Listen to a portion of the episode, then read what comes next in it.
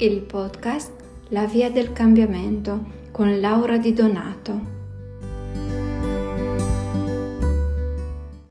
Buongiorno ragazzi, questa mattina vorrei parlarvi di un bias cognitivo che può danneggiare seriamente le relazioni ed è la convinzione di dover essere messi al primo posto. Cioè, noi spesso ci comportiamo con eh, il compagno o la compagna come se eh, fossimo in una classifica e dovessimo necessariamente ricoprire il primo posto. Ma eh, il punto è questo, le situazioni della vita, le priorità della vita non sono intanto definitive, perché in, una, in un dato momento può esserci la priorità per un'altra persona, esempio, un figlio che ha bisogno di, di qualcosa, oppure un genitore che non sta bene, oppure una situazione lavorativa impegnativa. Ma questo non vuol dire che eh, la situazione debba essere sempre così.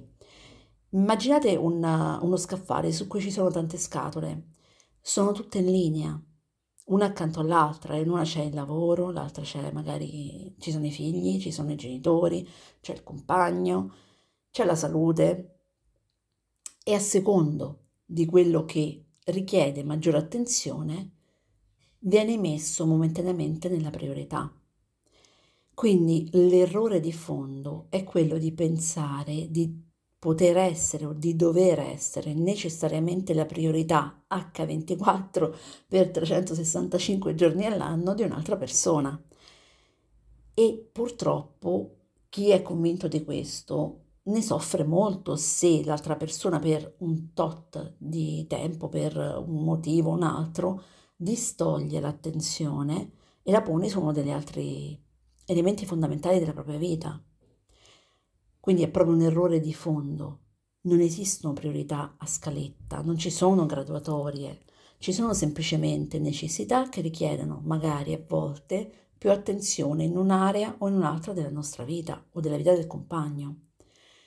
Iniziare a vedere questo da questo punto di vista la reazione può facilitarci sicuramente nell'instaurare relazioni sane, perché una reazione sana dipende anche da noi. Molto spesso ci lamentiamo perché il compagno ci dedica poca attenzione, ma facciamoci anche la domanda, quanto siamo mossi dal bisogno di essere sempre costantemente al centro dell'attenzione e se la risposta è molto, allora indaghiamo dentro di noi, iniziamo a chiederci perché abbiamo questa necessità, iniziamo ad osservarci e ad osservare il nostro passato, da dove arriva. Un buon suggerimento è leggere il libro sempre delle ferite della Borbò, ma non soltanto. Il suggerimento migliore è quello di osservarci, di osservare le nostre relazioni pregresse, perché alla fine l'unica vera uscita da queste situazioni, da queste dinamiche, è l'ingresso in se stessi. Osserviamoci veramente nel profondo, impariamo a conoscere quell'essere meraviglioso che siamo e da lì togliamo tutti i bias cognitivi, togliamo tutte le convinzioni e iniziamo a creare relazioni meravigliose, partendo innanzitutto dalla relazione con noi stessi. Buona giornata.